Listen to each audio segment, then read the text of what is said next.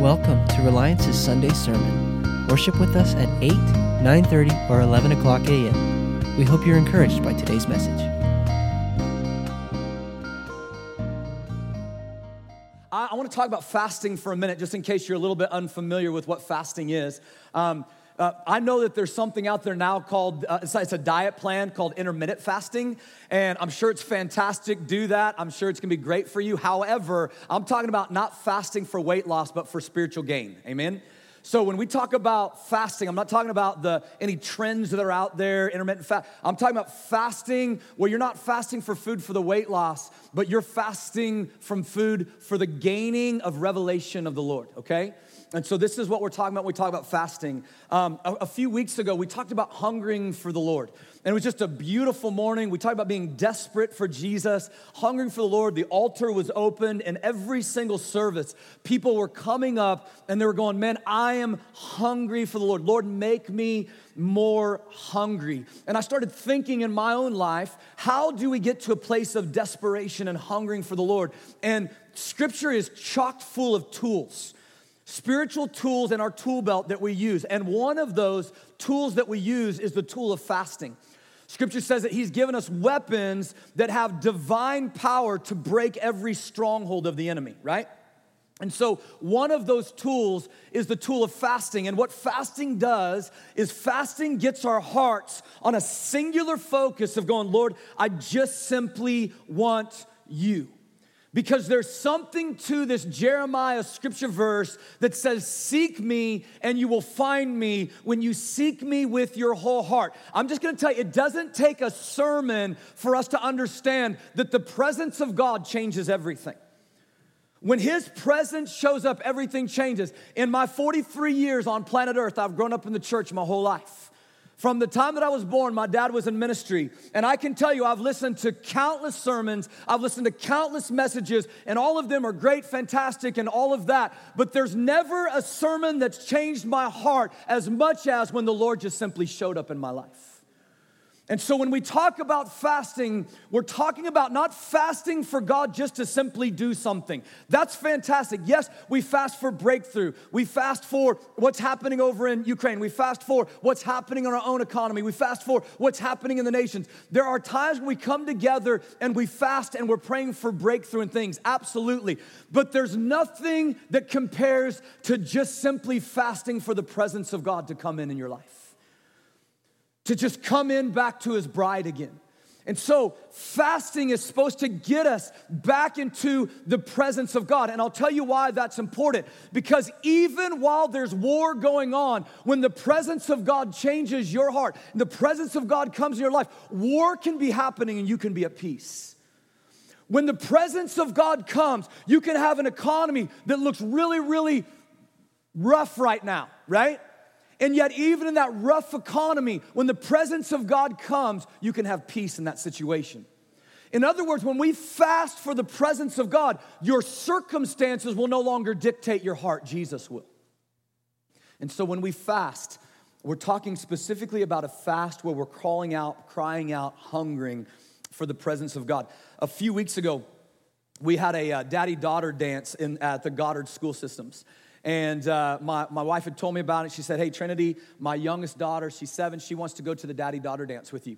And so for a whole week, she was telling me, Daddy, Daddy, there's a dance coming up.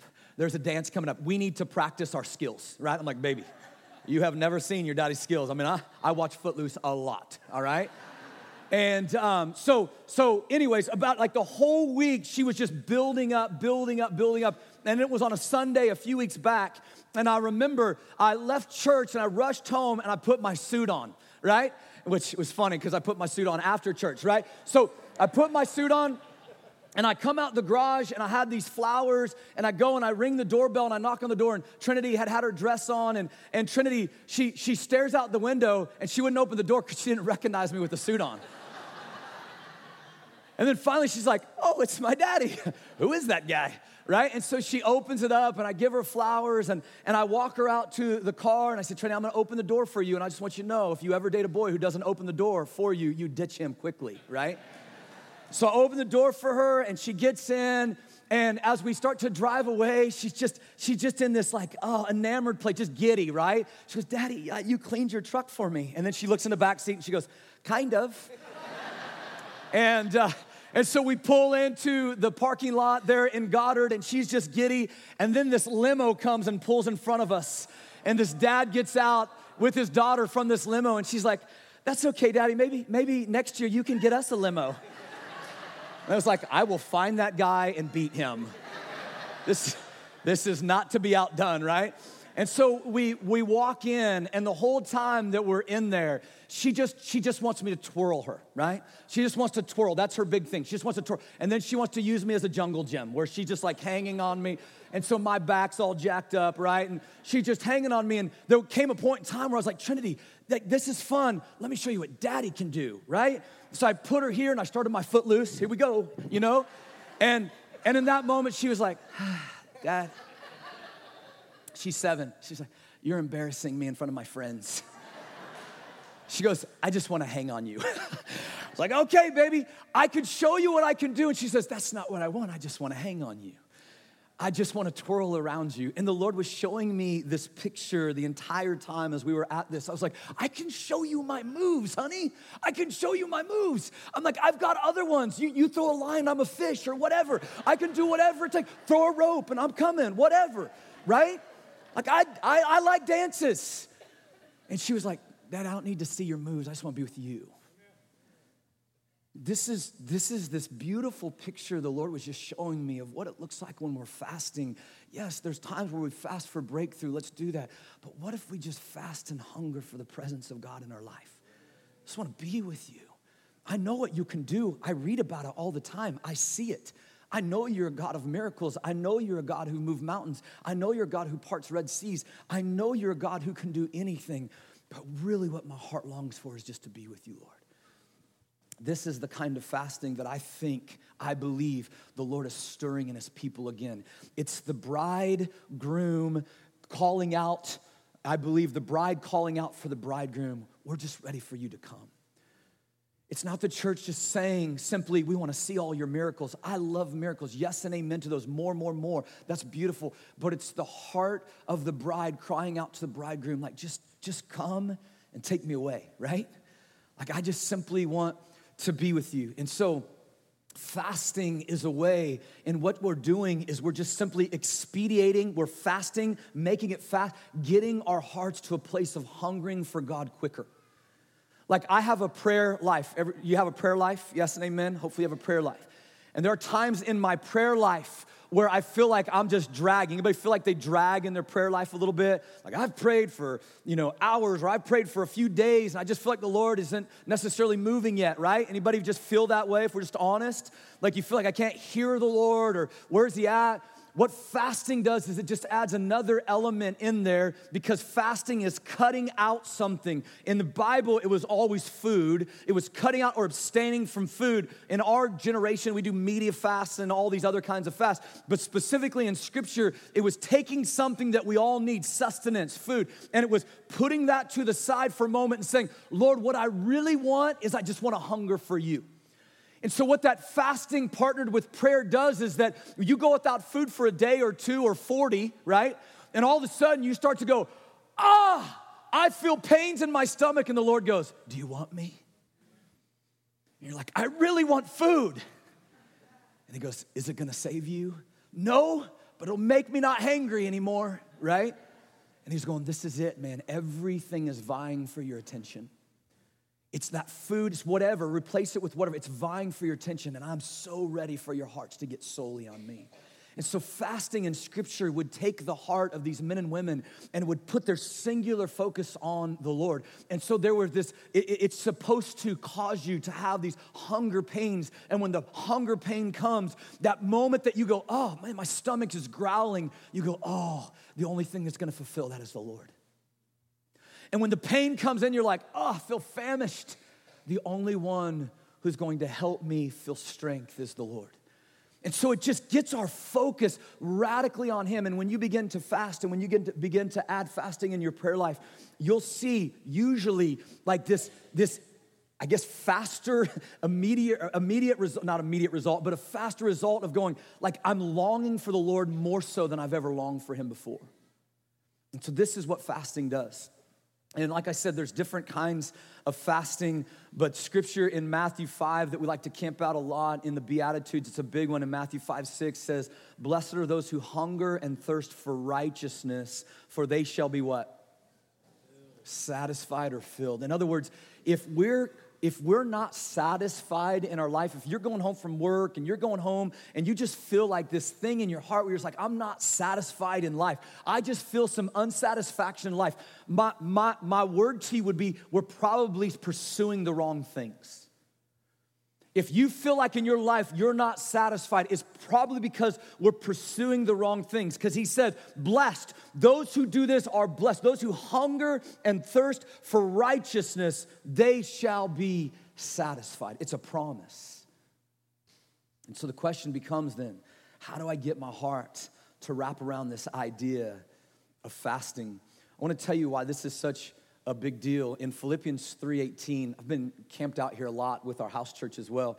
In Philippians 3:18 it says, "For many of whom I've often told you and now tell you even with tears, walk as enemies of the cross of Christ." Right? We've talked about this a thousand times. We love Jesus, we don't always like his ways. We love the idea of Jesus, Savior, all that stuff. We don't always like how his ways are going to lead us to the cross. Take up your cross and follow me, right? And he says, Many are enemies of the cross or walk as enemies of the cross of Christ. And he's gonna tell us these words Their end is destruction, their God is their what? Their belly, their pleasure, their desires, the things that we fill ourselves with. Oh, that I would just desire that, and I have this pleasure and that pleasure. And he says, their God is their belly, it's their pleasure center. This is why fasting is so important, because what we're saying is, this is not going to be my God the pleasure center of my life, that media, that thing that I do and I run to it all the time to try to fill my life is not gonna be my God. He goes on, he says, they glory in their shame with mindset on earthly things. Why we're fasting is to get our eyes and our minds off of earthly things and start to get our minds and our hearts on heavenly things. To get everything changed, our perspective off of what's happening on the earth and our perspective on what's happening with Jesus.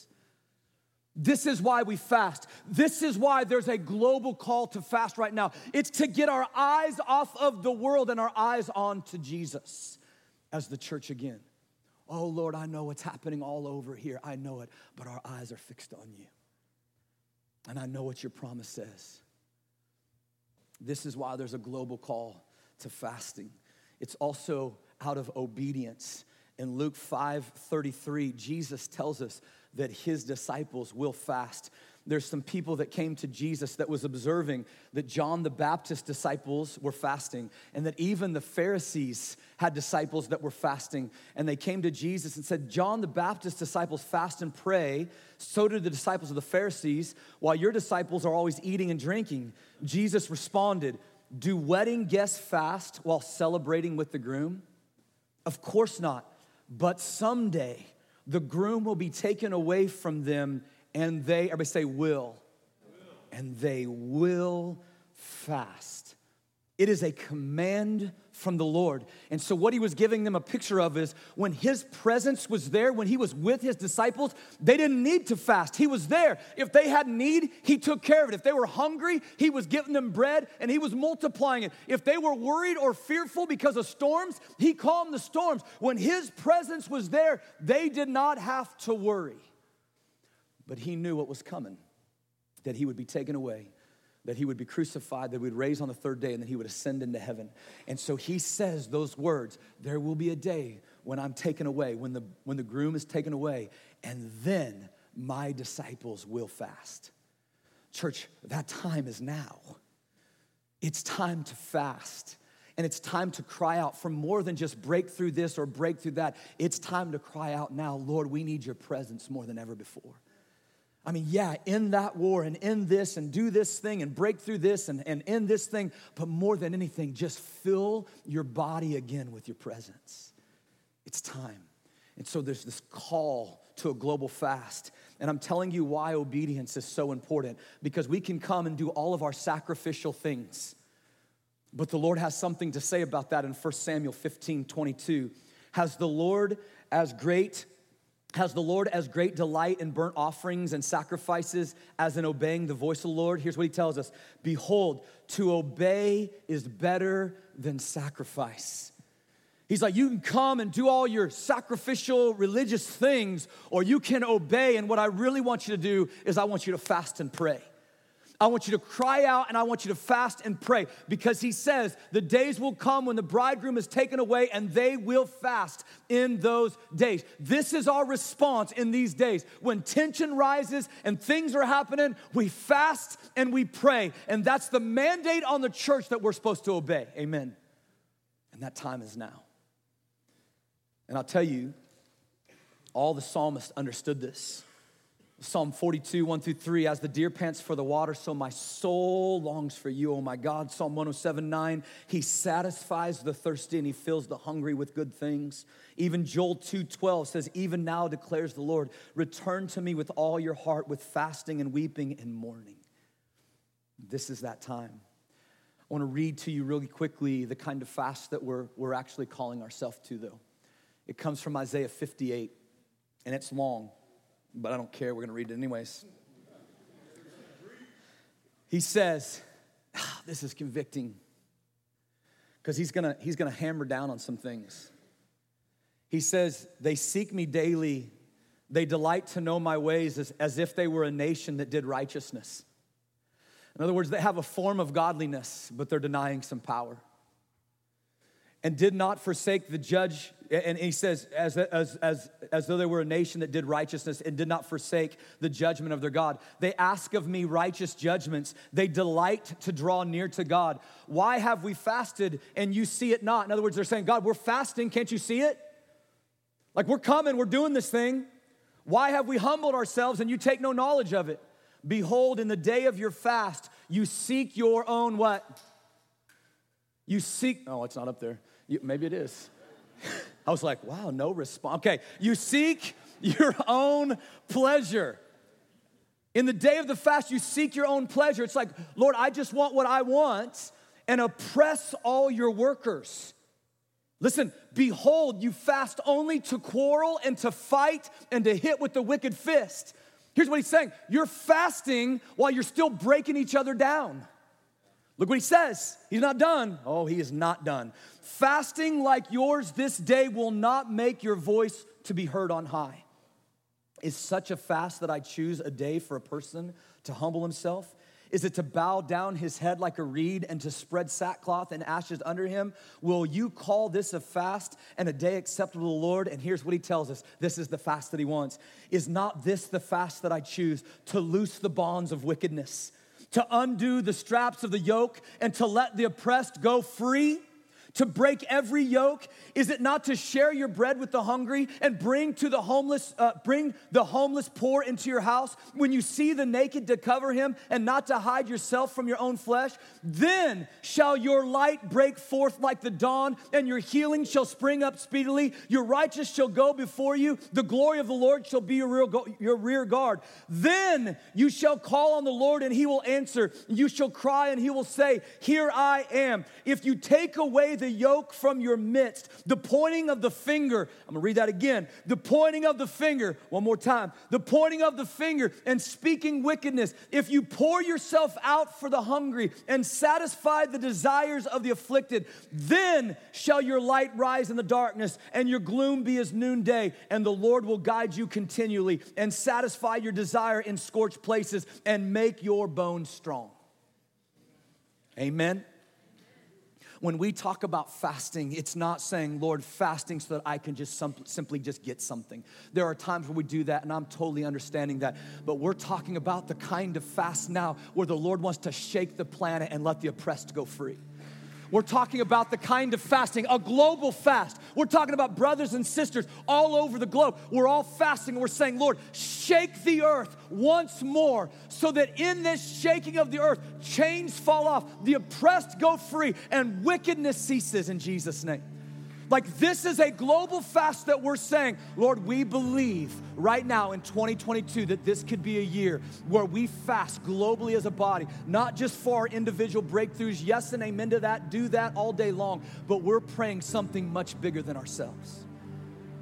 We're praying this Isaiah 58 fast.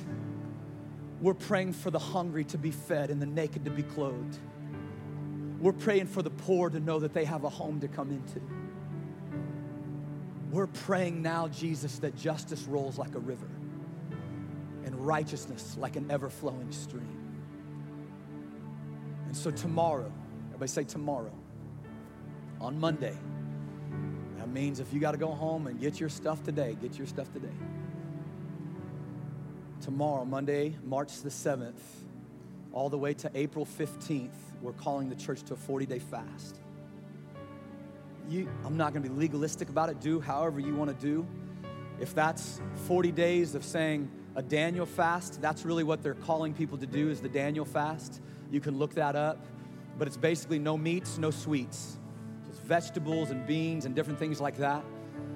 And Daniel fasted in such a way, when he fasted, it says the angel of the Lord came to him. So you can Daniel fast this thing, you can cut out a couple meals, whatever the Lord calls you to fast, it's just simply supposed to increase a desire in you. But there is one thing I'm asking all of us to do together. They're calling it the Jesus fast or the Passover fast or the blood of the Lamb fast. That every day for 40 days we would take communion. Go home, buy your grape juice, buy your wafers, buy your Gatorade. I don't really care. But when you take that Gatorade and you take that wafer, that cracker, and you break that cracker, you say, This is your body broken for the globe. This is your blood poured out, broken for all people. That we would know your presence once again. That we would hunger and thirst for your righteousness once again. So, for 40 days, fasting together, for how, whatever that looks like, and for 40 days, taking communion together from March the 7th tomorrow till April the 15th, right before Easter, that we'll commit to fast together and that we'll take communion wherever you're at your home, your workplace, every day for 40 days. We're gonna take communion together. So, will you bow your heads and close your eyes? And I'm asking you just to make this commitment between you and the Lord. We're not legalistic. If you mess it up, just get back on that horse again. You forget one day, it's okay. The Lord knows your heart. But I'm picturing us in this moment saying, Lord, this isn't for some other place. This isn't for some other country to do. This isn't for some other people group to do. This isn't for somebody else to really pray through this and break through. This isn't for the charismatics. This isn't for the Calvinists. This is for all God's people to say, once again, God, globally, we're gonna fast together. We're gonna cry out for the presence of God. And then we're going to see the greatest movement of God on planet Earth. Maybe the greatest revival can come from this that we've ever seen on planet Earth before. Where all men and all women and all children will come to know Jesus. That's our prayer. So, Father, I pray over every heart in this room that we would commit our ways to fasting together for the next 40 days and breaking bread, taking communion at our houses every day for 40 days to pray the blood of the Lamb over every man, woman, and child on planet Earth. And then we pray, Jesus, your presence would be released into the hearts of every man, woman, and child. In Jesus' name we pray. And all God's people said, Amen. Will you guys stand up? I want to commission you to go that on March the 7th, tomorrow, we've got a couple hundred people in this room. They're gonna fast for the presence of Jesus. And all God's people said, Amen. God bless you guys. We'll see you next week.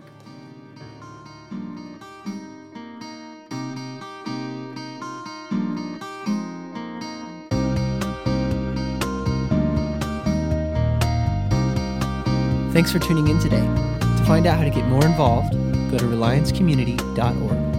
Great week.